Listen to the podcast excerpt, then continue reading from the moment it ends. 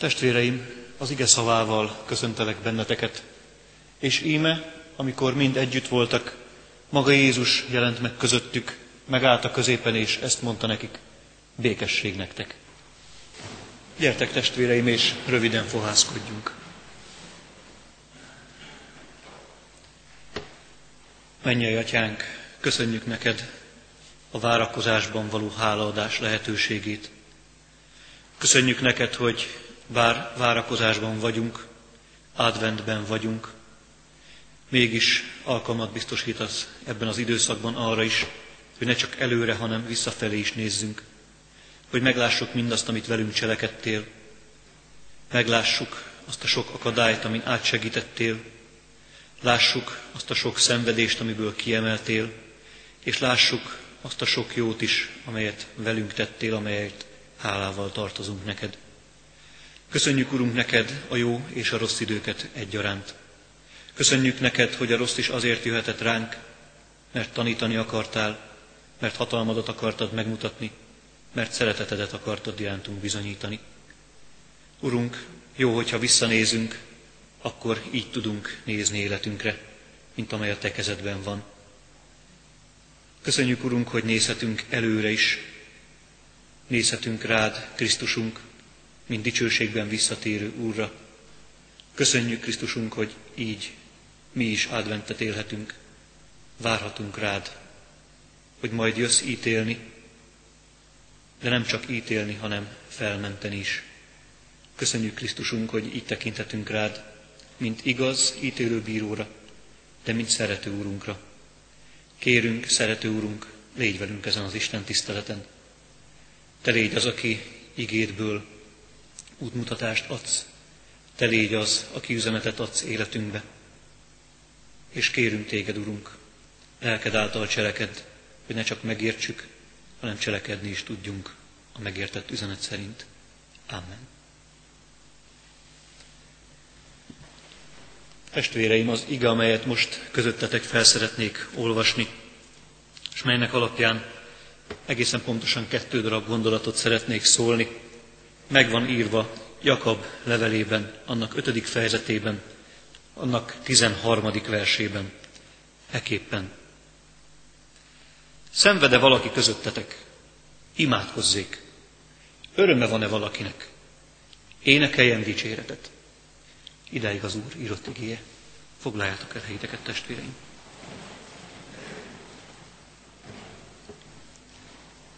A héten ugyan már véget ért a bibliolvasó kalauz szerint Jakab levele, egészen konkrétan szerdán fejeztük be Jakab levelét. Én mégis ezt az igét választottam, ezt az egyetlen rövid kis verset, mert számomra a hét folyamán, ahogyan olvastam napról napra ezeket az igéket Jakab leveléből, ez vált igazán hangsúlyossá. Volt már szó a héten szerdán imádságról, de hadd legyen szó ismét, talán egy picit másképpen, talán egy picit bővebben. És hadd legyen szó most az imádságról, és az imádság mellett az énekszóban hangzó Isten dicséretről úgy, mint amik életünknek különösképpen is erőforrásai, hit életünknek mindenképpen erőforrásai, lehetnek, vagy éppen már most is azok. Akik tapasztaltuk ezt, tudjuk. Az imádság és a dicséret, az ének szó milyen erővel bír. És Jakab is erre kívánja felhívni a figyelmet itt, ebben az egyetlen egy igeversben. Szenvede valaki közöttetek, imádkozzék. Öröme van-e valakinek? Énekeljen dicséretet. Ebben a sorrendben is szeretnék haladni ezen az estén, és Bízom benne, hogy velem tudtok, velem is akartok ebben tartani, ebben a kis útban. Úgy, mint szeretnék szólni szenvedésről és imádságról, örömről, vigasságról és ezzel együtt énekszóról is. Kezdjük mindjárt akkor, ahogyan Jakab is teszi ezt a szenvedéssel. Szenvede valaki közöttetek, imádkozzék. Itt a szenvedés, bár egy gyülekezetnek ír Jakab, nem a gyülekezet szenvedése. Nem egy egész közösség szenvedés. Abban az időben azért, különösen Jakab gyülekezetében mindennaposak voltak az üldözések. A kiléptek az utcára és megismerték őket, ezek is ilyen furcsa keresztények, valami szektások ezek is, akkor, akkor egészen biztosan számíthattak üldöztetésre. Jobb esetben csak szóltak nekik, jobb esetben csak gúnyolódtak velük, mocskolódtak, rosszabb esetben meg is verték őket, és hát volt olyan is, akit meg is öltek. Ismerjük jól István vértanú történetét, István diakónusnak történetét. Bizony nem volt egy életbiztosítás abban az időben kereszténynek lenni, de Jakab mégsem azt mondja, hogy a gyülekezet szenvedése kerüljön előtérbe. Hogyha a gyülekezet szenved, akkor a gyülekezet imádkozzon. Itt egyéni szenvedésről van szó. Itt a gyülekezet egyes tagjairól van szó. Szenvede valaki közöttetek? Van-e betegsége? Szegény-e? Nélkülöznie kell-e? Sorscsapás érte-e? Lehetne hosszan folytatni ezt a sort. Röviden szenvede valaki közöttetek bármi miatt? Ha igen, akkor imádkozzék. Szenvede valaki közöttetek? Lehet, hogy nem az egész közösség szenved. Lehet, hogy csak egy van benne. De ő azt a fajta szenvedést, azt a betegséget, szegénységet, bármi mást ténylegesen szenvedésnek éli meg, még ha a többiek nem is. És igazából itt van a bibi, itt van a kontraszt. Egy szenved, a többi nem. Bejön a gyülekezetbe valaki, aki gyülekezeti tag, és elmondja a gondját, baját, de miután véget ért az alkalom, mindenki fölállhat, hazamehet, és annak az egynek marad meg a szenvedés. A többi elfelejtheti, mert a többinek nem gondja, nem baja. Pontosabban nem feltétlenül az. És éppen ezért tám ki lehet mondani, a szenvedés sokszor egyéni, sokszor nagyon is magányos dolog, magányos helyzet. Ilyenkor szoktak elhangozni azok a mondatok, senki sem érti meg az én problémámat, senki sem ért meg engem igazán. Hát persze, hogy nem. Mert a szenvedés, amiben vagy, neked, csak neked szenvedés. Benned létezik, nem rajtad kívül. Persze, létezik empátia is a világon, de ez az empátia, ez a benne szenvedés szó szerint, magyarra fordítva az empátia szót, ez bizony erőfeszítésbe kerül a többiek részéről. Bizony erőfeszítésbe kerül egy-egy lelki gondozói beszélgetésben is, ezt tudom a saját példámból, hogy az én saját helyzetemből, a saját életemből belehelyezkedjek a másik szenvedésébe valahogyan, amennyire tudok. Amennyire bele tudok menni. Mert az én életem és a te életed más vágányon fut, egészen más. Létezik azért ez a beleérzés, létezik ez a vele együtt, benne szenvedés, de ez nagyon sok erőfeszítésbe kerül. És éppen, talán éppen ezért, mivel ez erőfeszítésbe kerül, legtöbb esetben nem történik meg. Még a baráti beszélgetésben sem történik meg. Aha, igen, értem, hogy ne persze. Aztán elválunk, és te maradsz a gödörben. Én meg sose voltam a gödrödben. És talán ez a legnyomasztóbb szenvedésben, ez a magány. Sziget vagyok, mindenhol víz vesz körül, és valahogy senki sincs közel. Jakob azt mondja, szenvede valaki közöttetek, akkor az imádkozzon. A szenvedő imádkozzon. Lehet érte is imádkozni, igen, de maga a szenvedő ember is imádkozzon. Miért? Azért, mert két legyet üthet egy csapásra. Egyrészt beszél valakivel végre, aki megérti. Az Úristenhez megy, aki aztán végképp nagyon jól tudja, miben szenvedő. Lehet, hogy a többi ember, aki körülötte van, valamilyen, valamilyen oknál fogva, nem érti meg, nem tesz erőfeszítést ő felé. Az Úristen nagyon is. És a másik dolog pedig, a másik nyeresége az imádságnak pedig az, hogy nyit kifelé. Mert a szenvedésben beszűkül a világ. Magára a szenvedésre. Sok minden vesz körül, de én csak egyet látok meg, azt, hogy nekem mi okoz problémát, mi okoz gondot. És minden más, ami egyébként szépség körülvesz, szürkévé válik. A szép, a jó, a kellemes kint marad, és csak a szenvedés van, ami belül van, és belül is marad. megmarad a sziget. De ha imádkozol, ha szenvedésedben imádkozol, nyitsz kifelé. Te magad nyitod ki a kaput. Te magad mondod azt, szeretnék tágabban látni. Szeretném látni az Isten áldását is. Elegem van a szenvedésből. Uram, jöjj és segíts, vonszolj ki ebből, amiben vagyok. Nyis távlatot. Nyis távlatot, mert ha magamban nézek, akkor csak a beszűkülés van. Ez az imádság, ez az imádkozás szó, ami itt szerepel Jakabnál. Ez nem egyszerű dolgot jelent. Folyamatos, közvetlen kapcsolatot az Úristennel. Folyamatos kapcsolatot. Máshol úgy nevezi ezt, úgy fejezi ki ezt az ige, szüntelen imádkozzatok. Hát igen, szüntelen imádkozzatok. Szüntelen legyetek kapcsolatban az atyával. Mert ha senki más, ő biztosan megért titeket. Ha senki más nincs is veletek a szenvedésben, ő ott lesz veletek. Hát ha van valaki, aki veletek van, ragadjátok meg annak a kezét. Ne újabb és újabb embereket keressetek, akinek kipanaszkodhatjátok magatokat, mert csupán a panasz nem visz előrébb. Keressétek az Istent, aki nem csak megért, de még ki is tud vonni ebből a szenvedésből.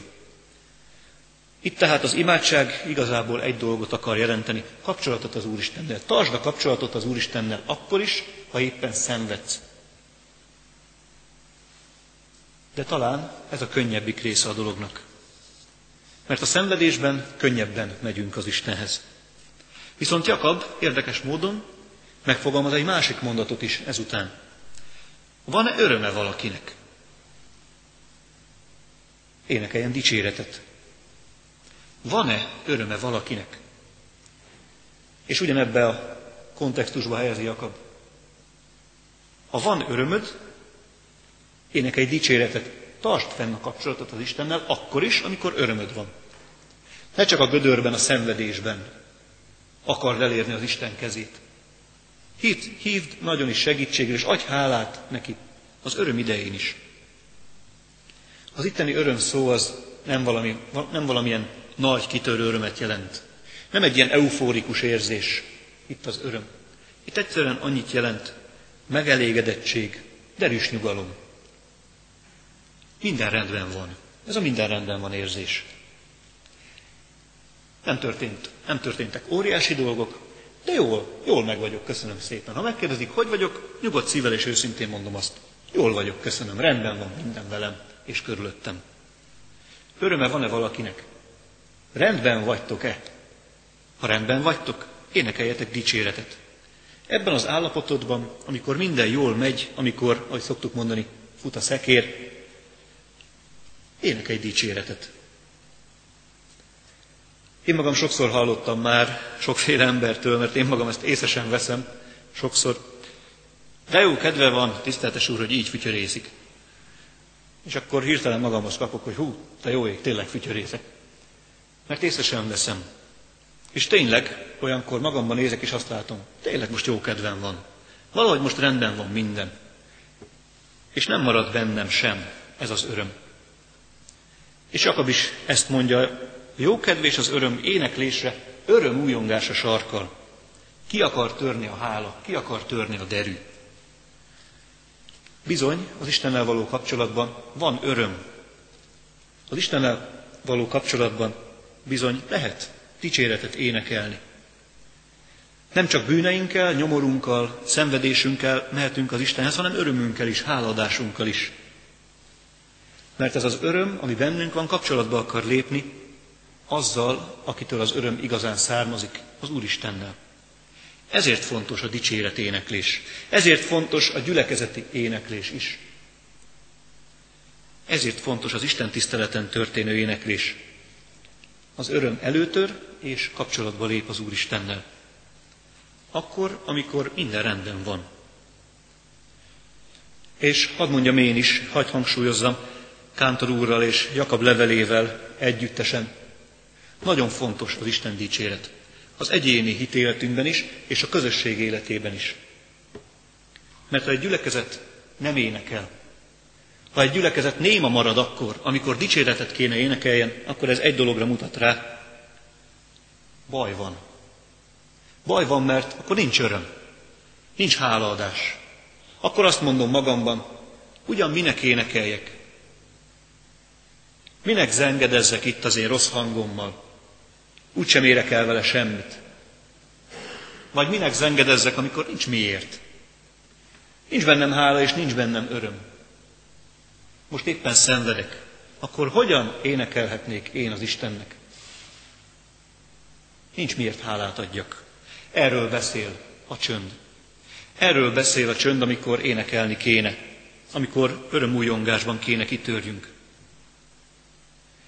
Mert ahol nincsen öröm, nincsen hálaének, ott nagyon úgy néz ki, az Istennel való kapcsolattal sincs valami rendben. Nagyon fontos, hogy kifejeződjék a hála közösségben is. Ha van öröm, ha van hála, már pedig az Istennel való kapcsolatban nem csak a szenvedést éljük meg, sőt, hanem nagyon is megéljük a szabadítást és az örömet is, akkor az fejeződjön ki közösségben is, ahogy a Jakab levele mondja, Istennek szóló dicséret éneklésben is. Mert különben valami másról fogunk tanúskodni, és akkor jogos lesz a velünk szemben támasztott kritika, amikor a fiatalok azt mondják, minek menjünk oda a templomba. Ott egyrészt mindenki öreg, de ez a kisebbik probléma. A nagyobb probléma az, hogy mindenki farccal ül, és mindenki nagyon szomorú mindig. Valóban, egy örömtelen helyre miért menjek? Mit kapok ott, amit otthon a négy fal között nem kaphatnék meg? Mitől más a keresztény élet, mint hogyha egyéb más módon élném az életemet, ugyanúgy örömtelenül talán. Ha lemondunk az imádságról szenvedés idején, és lemondunk az énekszóról, az örömteli Isten dicséretről, az öröm idején, a megelégedettség idején, akkor nagyon fontos erőforrásokat veszítünk el. Ha bármi oknál fogva a szenvedésben nem merünk, vagy nem akarunk az Istenhez menni, ugye honnan várjuk a szabadulást? Ha az, ha az öröm idején, a megelégedettség idején nem megyünk az Istenhez, hálánkkal és örömújongásunkkal, akkor ugyan mennyire őszinte az imádságunk a szenvedés idején. Mennyire őszinte az az Isten kapcsolat, ami van, amiről azt gondoljuk, azt szoktuk volt mondani, hogy van. Ezekre kérdezett rá az én életemben Jakab levele. És éppen ezért ezeket hoztam most elétek is és közétek is. Úgy, mint akit engem is megérintett az ige, engem is figyelmeztet és engem is fed. Hogy a szenvedésben nem magam akarjam mindenáron megoldani a helyzetet, ha egyszer látszik, hogy annyira nem megy, az öröm idején pedig, a megelégedettség idején pedig ne tartsam magamban azt az örömöt és derűt, ami egyébként ki akar törni. Adjunk hálát az Úrnak azért, mert a szenvedésekben lehet ő hozzá menni, imádsággal, és adjunk hálát azért is, mert az örömben tudunk dicséretet énekelni, tudunk zengeni neki, hálatelt szívvel és örömmel. Gyertek, testvéreim, most ezért imádkozzunk.